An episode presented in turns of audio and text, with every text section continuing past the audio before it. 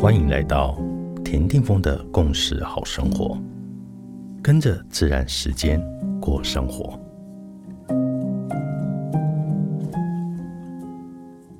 三月一日，今天的星星即是 King 一三二月亮的黄人。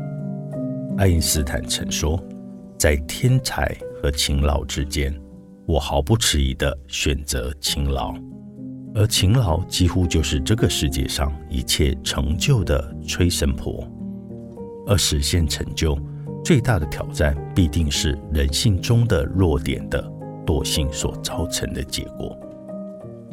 请务必要看清楚这一点，那么要实现任何的目标就会变得简单。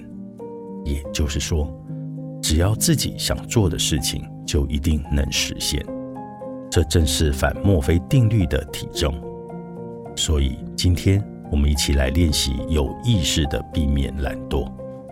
早上起床，早餐之后，开始重新整理今天预计要完成的所有待办事件以及工作，并且检查一下这些预计要做的事情，并且列出清楚的清单。然后再一次的对焦自己内在的意图。虽然我们还是可以在生活中的变动中，对自己的意图与目标保持质疑与可调整的空间，但一定得对自己的行动深信不疑。如此清晰的意志，一定会带来可期待的成果。最后，分享安娜老师在解释月亮的黄人时曾说。